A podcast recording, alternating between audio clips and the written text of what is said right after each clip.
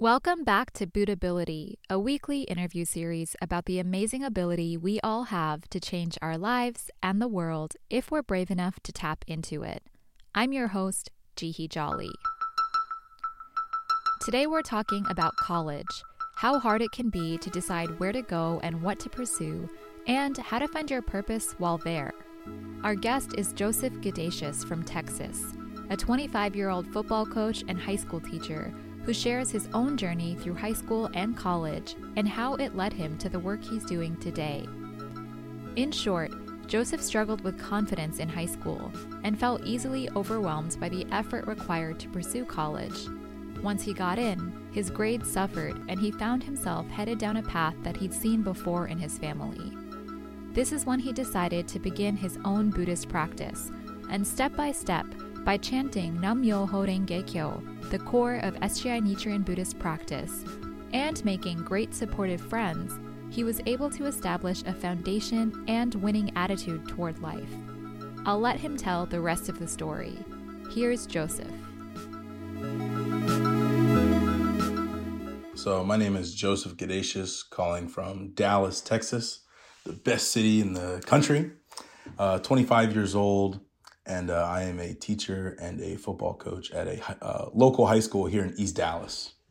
Awesome. And how and when and why did you start chanting Nam-myoho Renge-kyo and practicing S G I Nichiren Buddhism? So my mother, she was actually introduced in nineteen eighty-five along with my grandmother in New York City. So me being twenty-five, born in ninety-six, uh, I was born into the practice. So uh, growing up, I always heard my mom chanting. My mom always brought me to meetings. Um, so I was always exposed to Buddhism, but really didn't start practicing myself until like high school, college, when challenges actually started to exist for me. So mm, okay, got it. I, I know we're going to dig into to that story a little bit today. So um, why don't we first understand a little bit about what your your dream was, because you are a teacher and a football coach. Um, is that something you always wanted to do? How did you sort of decide to pursue that path? Um, so actually in high school, I didn't know what I wanted to do. Um, and it was kind of frustrating because everyone else around me knew what they wanted to do, except for me. So I remember it got to my senior year in high school and all my friends, they were applying for all these Texas universities and getting auto acceptance because of their G P A and all that. And I was just middle of the road, um, actually a little below that. And uh, basically how I thought about it was, okay, well, all my friends are applying to college. Um, it's kind of a four-year journey. So I think that'll give me four more years to figure out what I want to do. I didn't want to just stop at high school and not know. So I applied to universities. Uh, I applied to seven in Texas and one in California. And uh, within three weeks, I got rejected by all of them. Um, so it's kind of frustrating because I saw, again, my friends were getting auto acceptance. And I was like, oh, well, this isn't how it's supposed to happen. I was supposed to just get my letter and move on and float through life, if you want to say. Hmm. Um, but it wasn't until actually I ended up getting onto the university campus in San Antonio um, that I, I figured I wanted to do something with sports and kinesiology because that's what I did all throughout high school. But I didn't really know. Like I, I went into college with an undecided major. And it wasn't until uh, I started to take my uh, pedagogy classes and coaching that I realized, and with even volunteer opportunities, how they had it every semester. I had to get uh, X amount of hours at this school. They put me in different schools all across San Antonio, that I realized it was actually kind of fun, like being with uh, even elementary students, middle school. And then at the time they were so close to my age, but high school students, um, still kind of close to age even now, still being a relatively young teacher. Um, but it was really in, I'd say my sophomore, junior year in college, that's when I realized that I wanted to be a coach as well as a teacher. So I didn't know in high school. Mm. Um, I just trusted my friends and my mom really wanted me to go to college. So, um, I did that. And of course I was able to get in. And from there, it kind of just took off to where I realized that this is something that I really wanted to do, like be, be with kids and and uh, help them in whatever capacity that I can, whether it be with work or life or anything that they just needed. So mm, yeah, I understand. Um, yeah, and I, I imagine that your own kind of experience at that age may have informed it a little bit. So I, I want to I want to ask about that. So you did share that you struggled in high school and in college in different ways, and this was also the time that you decided to really try to practice Buddhism. So um, as much as you're comfortable sharing, can you sort of explain like what was happening at the time and what kind of, yeah, what what were the kind of challenges that you were facing? Yeah, I think uh, high school, college, those were kind of two different types of struggles. So I'll, I'll go into both. But for high school, it was specifically like I would feel just like my confidence as a as a person. I was just kind of floating through things, and football was my purpose. I played football all throughout high school, and that was the really the my favorite thing looking forward to every day. Um, but then, of course, after senior year, you, you have to stop playing high school football at a time. So that's when I had to actually start thinking about my life and what I wanted to do. And there was a point where I thought about going to play college football um, because I had the opportunity, or I could have set myself up to have that opportunity.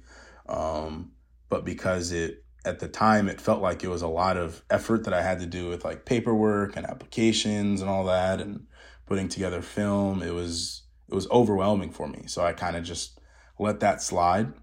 Um, so, yeah, I think that was kind of for high school. And then for college in particular, I just really loved the fact that uh, I was able to be very social mm-hmm. to where I remember my first week, I was the very eager freshman on campus. It felt like arrows were just pointing at me like, hey, talk to this guy. So there were many organizations and clubs on campus that were um, that were that I was going to talk to, and they were coming to find me and talk with. And one thing led to another. And of course, in college, that just means you're getting invited to parties. Mm-hmm. So very quickly, I got acclimated within that. I remember probably within the first two weeks, exchange numbers with probably a hundred plus people just because that's how like that's where I was and that's what I wanted to do, just enjoy college because I was there. And actually within my first month of college, I ended up getting arrested for three misdemeanors. And it was a reflection just because for one, um, it was possession of marijuana, it was drinking underage, and then public intoxication. Uh, for one, growing up, uh, there's been a history of like drug and alcohol abuse in my family. And it felt like I was just following this path because typically when it started in my family, it was actually after high school. Um, so I felt like I was just kind of following this path. But because I grew up uh, hearing Nam-myoho-renge-kyo, that was actually one of the first things that came to mind when I was arrested and threw into the cop car, mm. um, to where I actually vividly remember on the police report that I saw the next day, it said Gadacious, that's my last name, was slurring some sort of chant. um, so like, and I, I read that and like, I remembered I was chanting Nam-myoho-renge-kyo. I don't know why, but I felt like that was, of course, it wasn't the magic spell to get me out of it, but it was going to help me, like, at the time, just to get my stuff together, um, whatever I could have done. And um, so it was kind of this ball and chain that I felt like within my family. Um, but then also, because Nam-myoho Renge-kyo was the first thing that came to mind uh, the next day and the next week, I wanted to actually kind of discover and dive into why did Nam-myoho Renge-kyo come into my mind mm. at that time. So the next day, I actually decided to reach out to someone from the Buddhist community who messaged me before I got to San Antonio uh, because he heard about me moving there and all that. Like, yeah, looking forward to meet and connect with you. And I just left him on red. And I think like a month and a half later, I decided to actually like message him. I was like, hey, are there any meetings up and coming? I, I want to come check one out. Um, so he got me connected. And I remember at my first discussion meeting, I heard this woman's experience who overcame her marriage. And she was in her mid forties. I was eighteen at the time. Mm. So I knew nothing about marriage or even really relationships at that time. But it wasn't so much the content of her experience. It was really the the heart and her sincerity that no matter what anyone is going through, if you make an effort to chant Nam-myoho-renge-kyo, you will set yourself up and put yourself on the right path to overcome what it is you're challenging. And that was the first time that, for one, I went to a meeting on my own choosing, because previously it was just my mom bringing me or I felt like I had to go.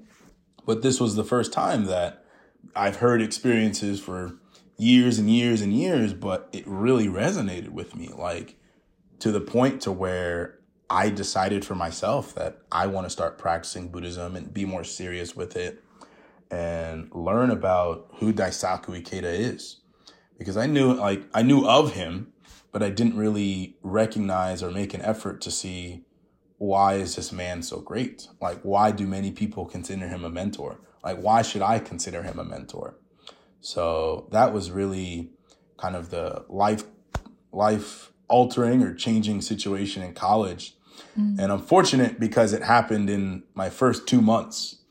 Um, I kind of reflect and think about if this, if the situation where I didn't like, if I got arrested, say like two years after college, that pattern would have just happened for two years over and over. And that's two years of my life that I felt like I would have wasted. But I feel fortunate in the sense that it happened in my first month of college. I remember I moved in on August twenty-fourth and this happened on September twenty-first. So not even oh, one wow. month.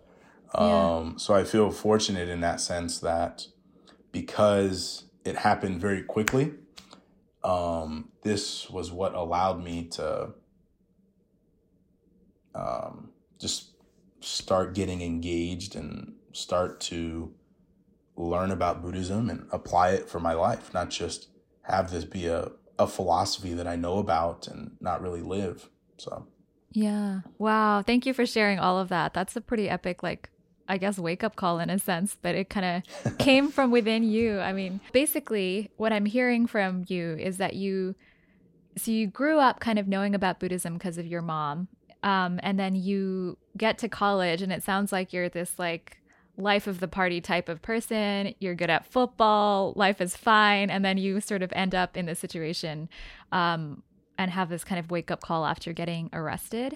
Um, so y- after you reached out and sort of got connected to the Buddhist community and decided to start chanting, you know, it's a very like personal practice. It's you sitting down and chanting. So how did it feel? Like, did you, did it start to make a difference in your life? Was it hard for you to chant? Did you, was it easy? Kind of like what was going through your mind when it comes to the actual daily practice itself? And how did you approach that?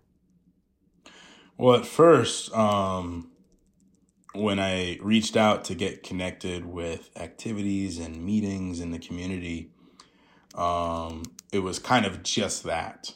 I just felt like I needed some some sort of family. That's what it was. Mm-hmm. Um, so it re- at the beginning, I wouldn't say maybe until like four or five months down the line, it was just me participating in these meetings and feeling like like I have a family out there or someone who can support me. So really my my Buddhist practice, I, I would say, like for myself, didn't really start daily until about, when was it, twenty fifteen, um, like January or February, at the beginning of twenty fifteen. That's when like I really made the effort to Uh, chant Nam-myoho-renge-kyo and study and all that on, on my own, not just at meetings. But I made the effort probably, I, I mean, at the time, it was like three or four meetings like every week because of mm. pre-COVID. The Buddhist Center was always open, so I was able to just pop in and join, whether it be an introduction to Buddhism meeting, a basics of Buddhism meeting, a Uh, a study lecture from Daisaku Ikeda, whatever it may have been. I just wanted to be around it because it made me feel good. I see. Got it. Um, and then, so then in twenty fifteen, like, did you have a goal in mind that you were like, I'm going to really chant about this? Or how did you begin to incorporate it? I'm thinking from the perspective of someone who's like, this sounds great, I want to try it too, you know? Like, what kind of steps did you take to start really chanting, and what did you chant about? Yeah. Um, so beginning of twenty fifteen, I finished my first semester of college, and my grades were actually pretty terrible. Uh, actually, to the point to where originally I was on this four-year plan, because that's how I got accepted, through this academic um, kind of like a pre-academic probation. They're like, hey, your grades aren't the greatest, but we'll take a shot at you. We'll see what you can do, but we're going to limit you to like these amount of credits in your first semester. Then if you do good, then we'll, we'll mm-hmm. keep, you don't have to be on this plan anymore. Um, so because actually in my first semester, with all these parties and arrests and situation I shared earlier, I remember I had a meeting with one of my counselors, and they said that actually I'm not on pace to finish in four years.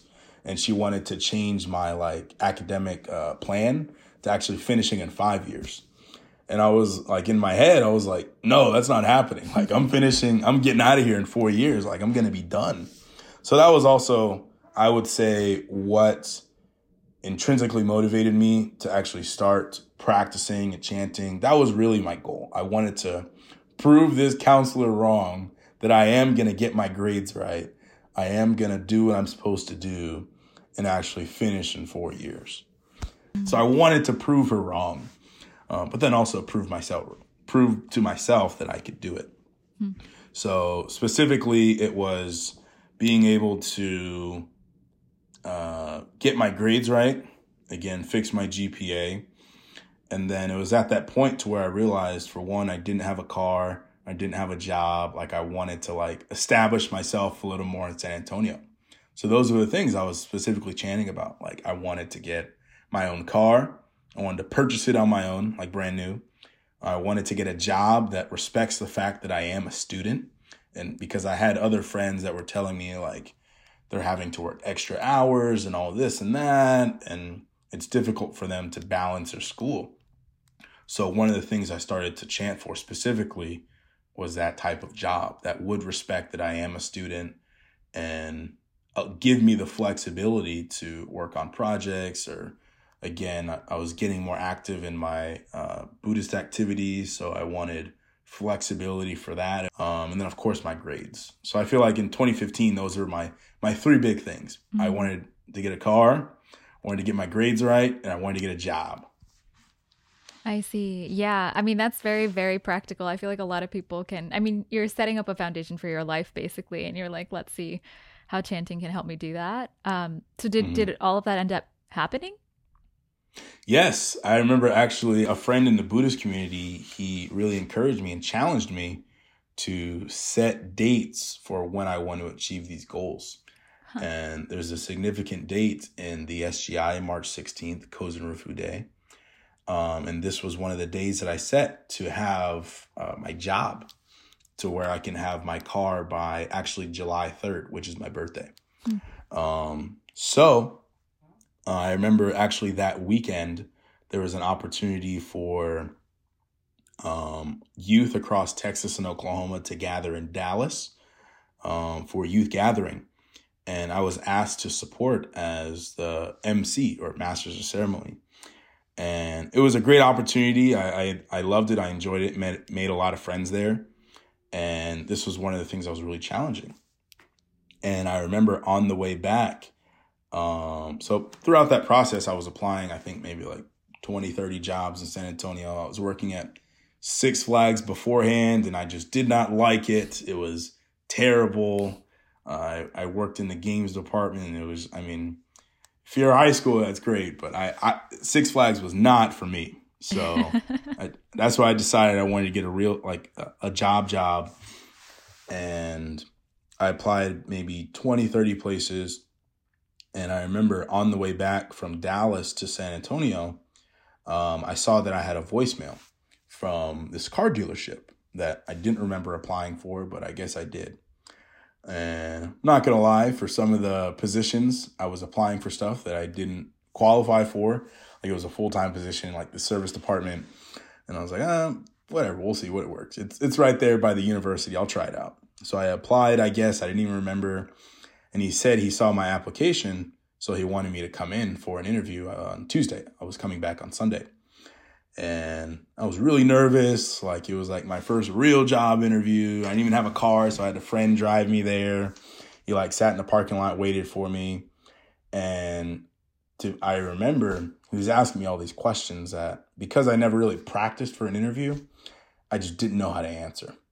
But like, I remember just being tongue tied the entire time. I started to sweat. It was just like, oh my gosh. Like, as he was asking me these questions, I was like, there's no way I'm getting this job. And at the end of it, he saw that I was majoring in kinesiology. Um, so he was like, hey, my, my daughter majors in kinesiology at U T S A. So that was like kind of the common bridge to kind of help ease my tension. I guess maybe that's what he saw and helped me out. Mm. Um, and then as we were talking, and he asked why, and he was like, well, you do realize um, this position has nothing to do with what you're trying to do after college. So why are you here? Um, and I just, I was very just straightforward with him. Like, I want to be able to save up for this and that. And I want to be able to provide for myself and just establish myself as a young man. And, um, after the conversation, he was like, you know what?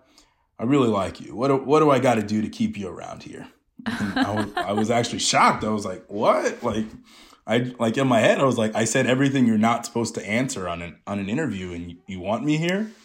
But I, like, I had to pull it out from within, but, like, actually have the confidence to say what I was chanting for, which I mentioned earlier, that I wanted a, a job that respected the fact that I was a student and that allowed the flexibility for me to do my extracurricular activities and focus on school.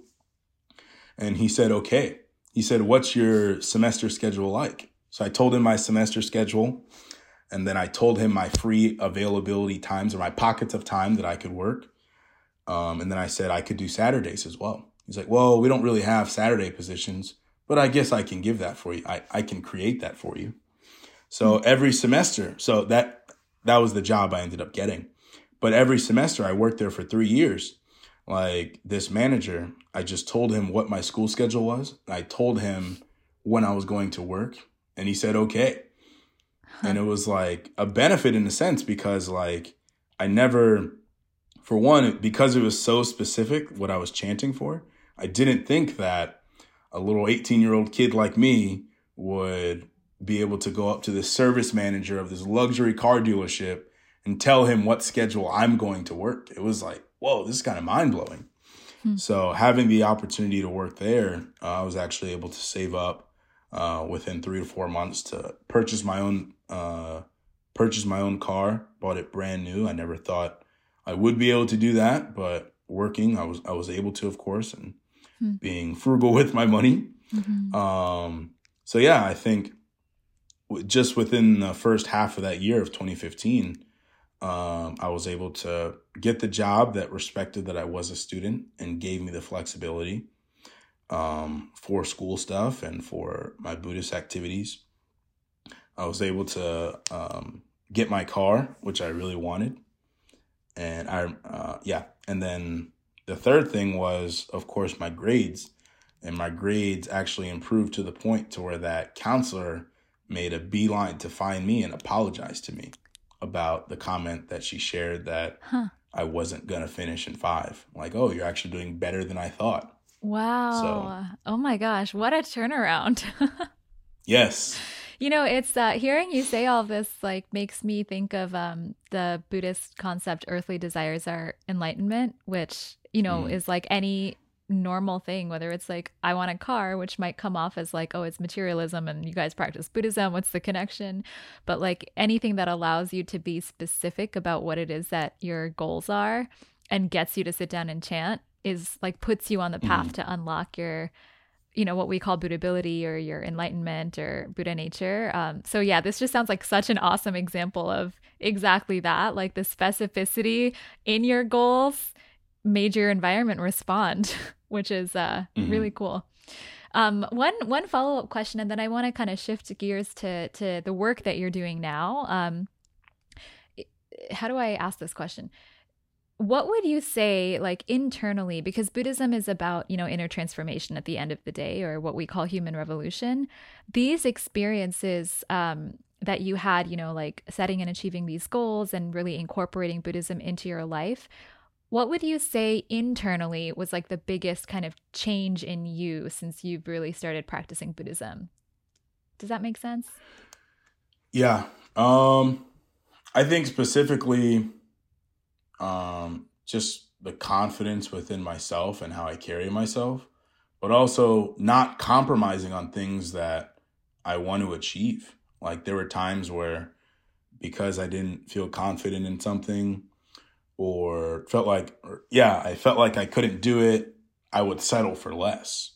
Mm. Um, but because of this practice, like, if there was something that I really want, it empowered me to actually go fight for it. Of course, it's like chanting isn't just going to throw it into my hands. I have to go challenge and fight for it. Um, that's what I had to do throughout college. And even now working, um, things aren't just going to be handed to me because I chant, but being able to have that perseverance of like, this is what I want and this is what I want to achieve. And this is how I'm going to do it. Like, Nam-myoho-renge-kyo gave me that inner confidence that I can do it, and allows me to not compromise on what I want to achieve or what I want to break through with. Mm.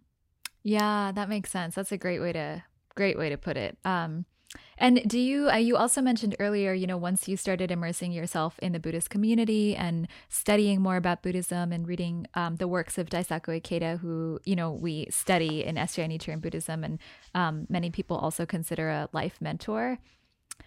Was there any teaching or quote or guidance or concept that really stood out to you that you were like, this, like, I like this, like, this is what I want to really hold on to?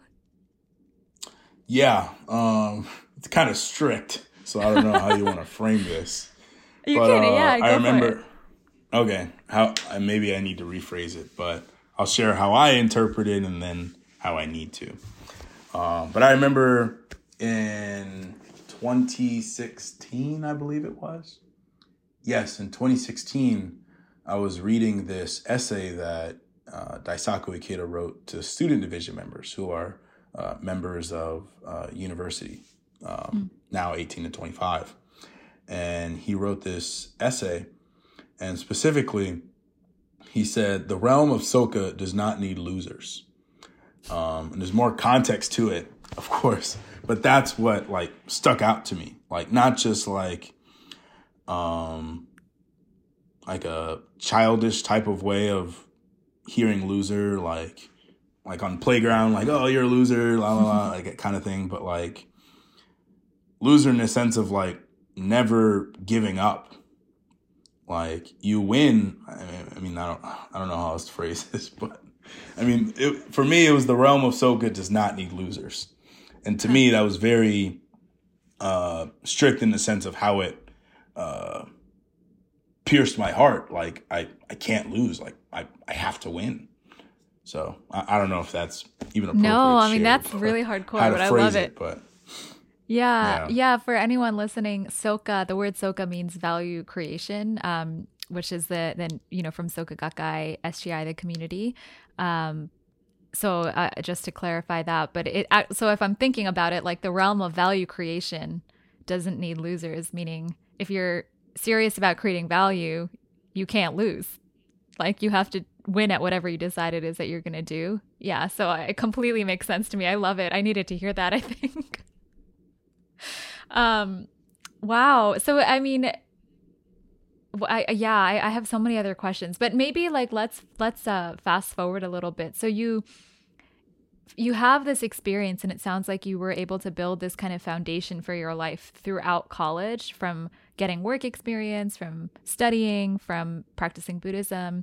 And then you graduated and now you're a teacher and a coach. So you're sort of back to where you started, but a very different version of you some years ago. Um, so yeah, tell me what your daily life looks like now. I mean, what is it, you know, what does coaching and teaching really entail for you? Yeah, um, I think my my daily schedule, I mean, there's kind of two phases of my life. There's football in season and football out of season. So right now, because we're in season, um, my day pretty much starts at like five in the morning. Uh, wake up and chant Nam-myoho-renge-kyo to set my day off right. And then we usually start practice either seven or like seven thirty. So I start my day with football practice. Then right after that, we make sure all of our kids are ready to go to school. So that's when I get ready for my classes and all that, of course, prepared beforehand, but ready to go. So I start the day with football.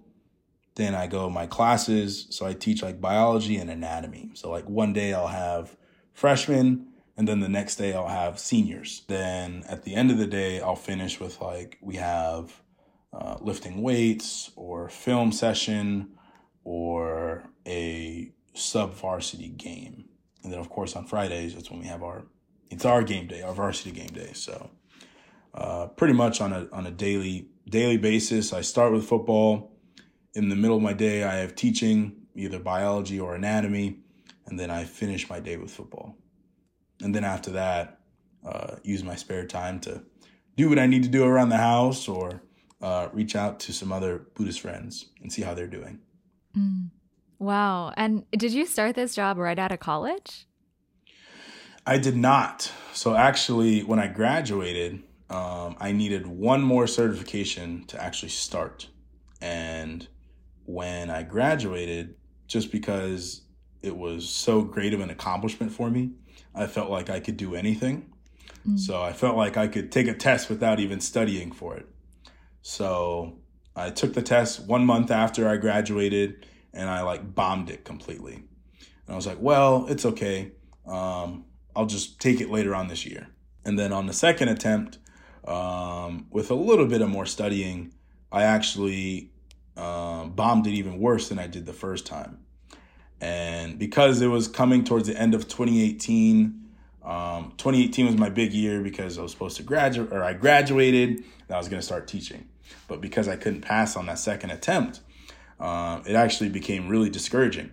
Uh, I felt like everything I did that year, everything I was supposed to accomplish, Um, didn't manifest. So I was like, what am I doing type of feeling? Like, why am I making all these efforts for other people if I can't win myself? Like if I can't get my life rolling in the way that I wanted it to. Mm. Um, so that's when I uh, was speaking with some uh, Buddhist seniors and they really encouraged me, again, back to this point from Ikeda Sensei that really resonated within my heart. The realm of Soka does not need losers. Like we have to, we have to win no matter what. We have to continue to persevere. If this is something that we said we wanted to accomplish, like just because it's it's not at the time that we wanted it to, we have to keep fighting for it. So twenty nineteen, that was my big focus. Like, all right, this is my year.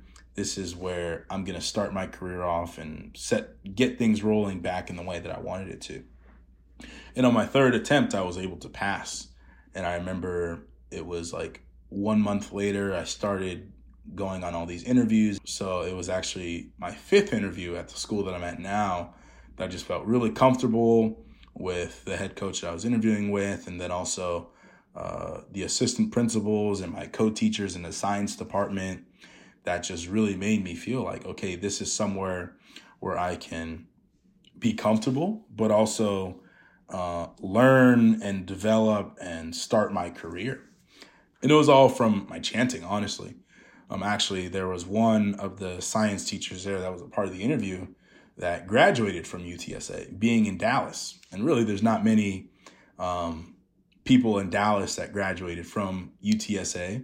So there was also that kind of mm. connection, if you want to say, because going back to my job at the car dealership, Uh, this manager had a daughter at the school and then same thing, same thing at the school. So it just felt like, oh, I'm I'm home. Like that's mm-hmm. that's just kind of how I felt.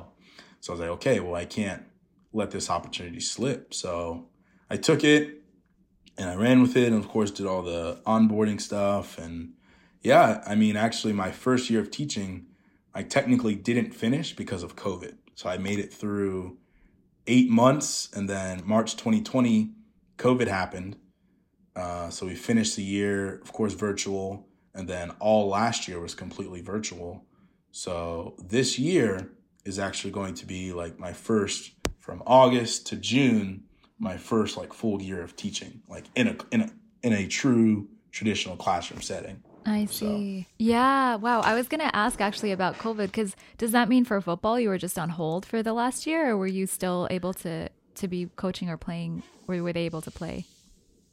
Uh, yeah, we were able to play. I know in March, uh, when everything went down, that's when we had to just like, that was on hold. And then once June and July came around, uh, with lots of precaution, we tried to see if we can do workouts. Um, but it was just very difficult to do because someone would catch COVID, then we had to shut everything down for two weeks. So I think in that summer, we probably, of like the twelve-week summer, only worked out for a total of like three weeks. Oh, wow. And then our season got delayed, but we were able to make it through. Uh, we had a successful season. I know our, my first year there, we were three and seven. Um, and then the following year, we, so the COVID year, if you want to say, we were seven and three. We made it to the playoffs. Uh, we lost in the first round of the playoffs, but that was a significant turnaround. It was something very memorable for the seniors. So, so for the youth that you're supporting now, I mean, I'm I'm so curious to hear like how you think about it and what you, now that you're sort of on the other side, like what do you think or witness that they really struggle with at this age? Because, you know, what, you're se- seven years ago you were their age, right? Um, so uh, yeah, just like what kind of things do they struggle with, and what sort of is your vision for for the youth that you're now teaching and mentoring and training and supporting? Yes. Um, I think very similar to me. Um, I think like self-confidence.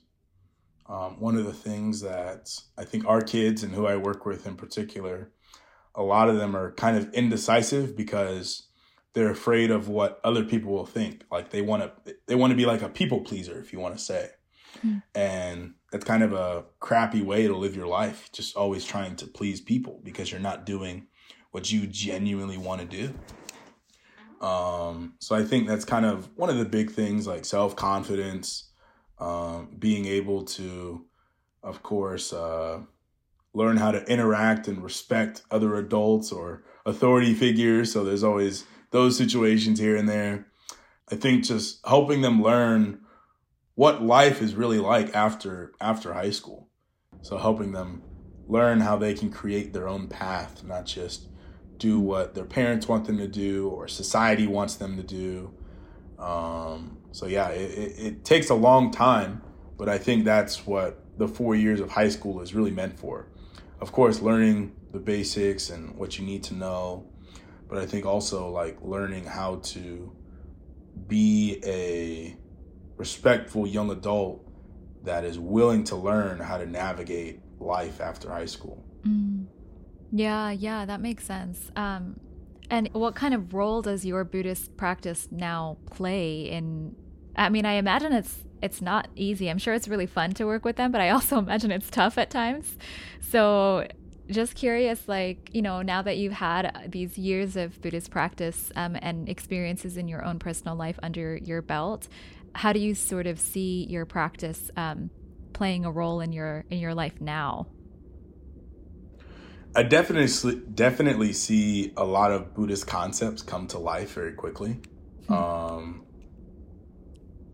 like actually the other day, um, we were doing a project in our anatomy class, and there's this one girl who likes to kind of ask sarcastic questions or like off-topic questions. I should say not sarcastic. Well, some of them are sarcastic. Some of them are just very off-topic.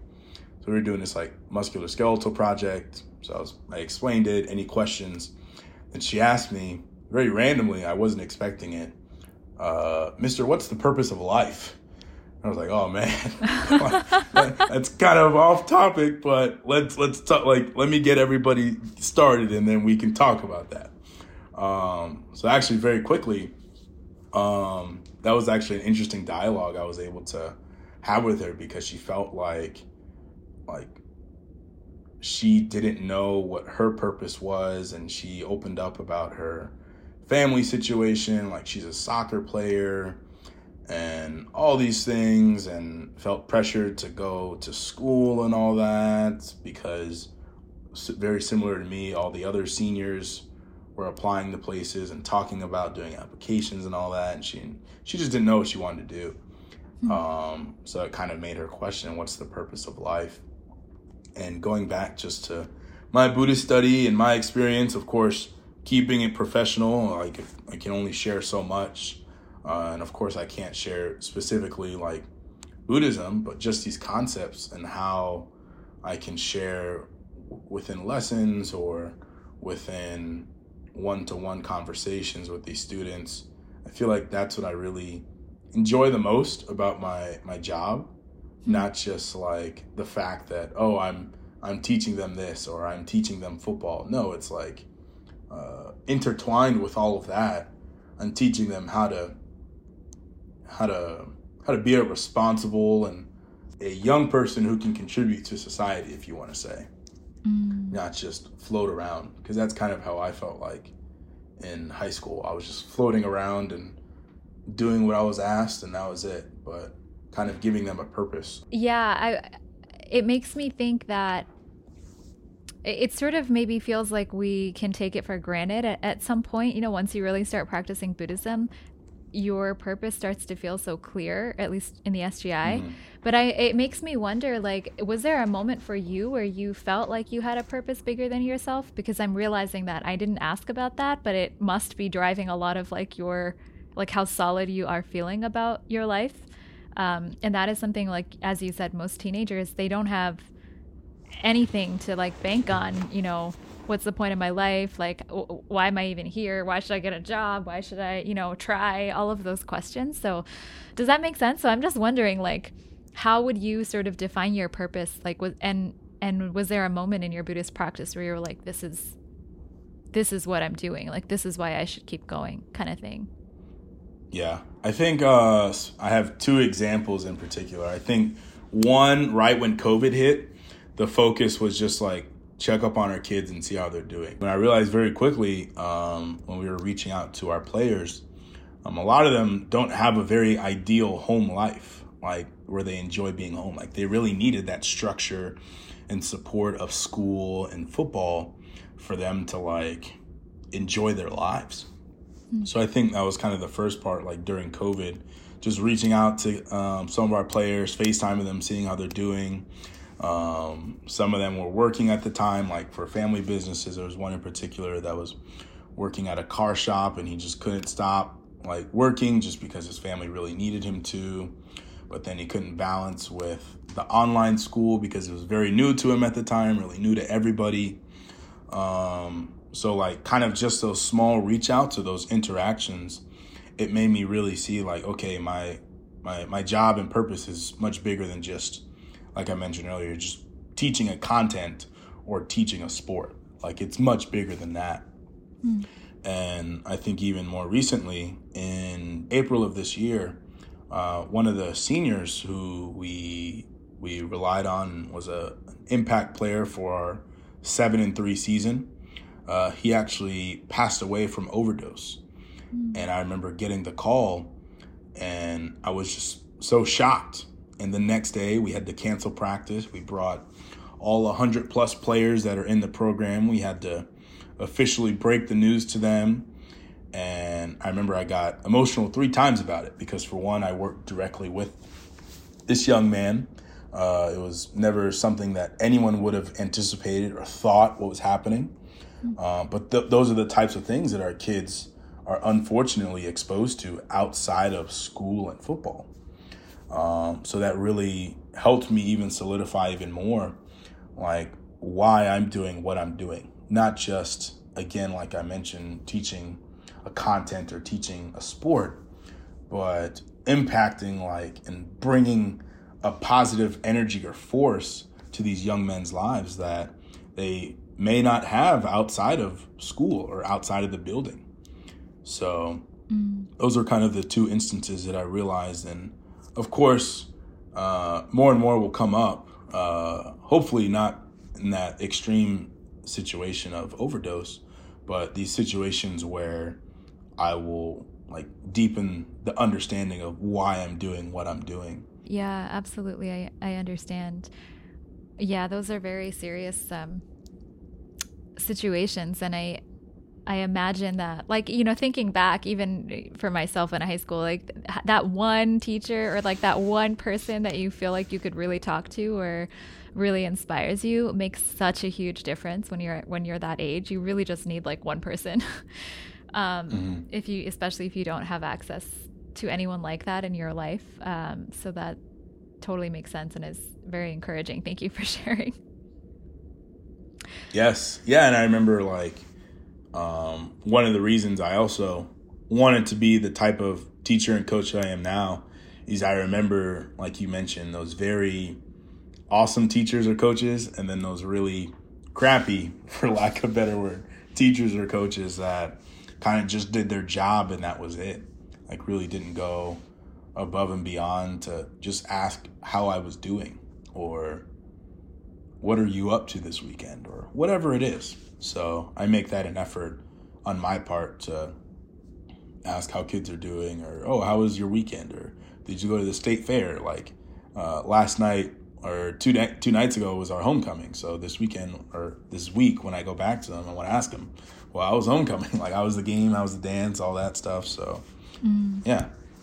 Yeah, understood. I just have one final question, which is how I always end the show. Um, and that is if you had to give one piece of advice to someone who's listening who might be really new to Buddhism, um, but they are feeling kind of like incapable of achieving a goal or unsure about the steps to take, you know, what kind of piece of advice would you give them? Yes, uh, I think two things. One, um, never give up. It uh, there's many times where it feels nearly impossible to achieve what it is you want to do or break through. Um, but never giving up, I, I really feel is the key. And um, if anything from my life will help help you, convince you of that, I, I hope it does. Um, but two, I really encourage you to uh, latch on to your friend that is Buddhist that introduced you to this or how you found it, how you found this podcast, and just stick with that person. Um, they'll they'll do their best to, of course, encourage you when things get even rough, but um, always have a, a good friend in a Buddhist community that when you need something to be said to you and when everyone just wants to tell you it's going to be okay or going to pat you on the back, of course it's necessary, but there are those friends that you need that will tell you what you need to hear for your life. Um, who I consider good friends. So I think have good friends in your Buddhist community um, locally that you can always talk to and be real with. Like none of like I tell my kids all the time, like like I'll keep it real with you if you keep it real with me. Like that's that's the only way we're going to be able to move forward with the situation. So uh, really encourage everybody, like never give up. And find that good friend in the Buddhist community for you to just latch on and stick with forever.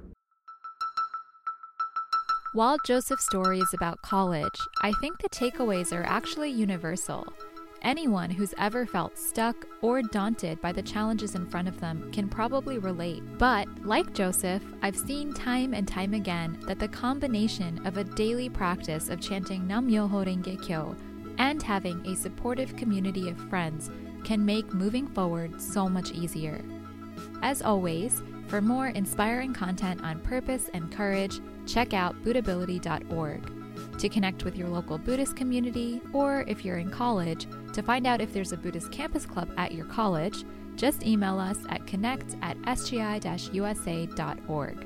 And if you're enjoying the show, please consider leaving us a rating or review on whichever podcast app you use, as this helps the show get discovered. That's all for today, and we'll see you next week.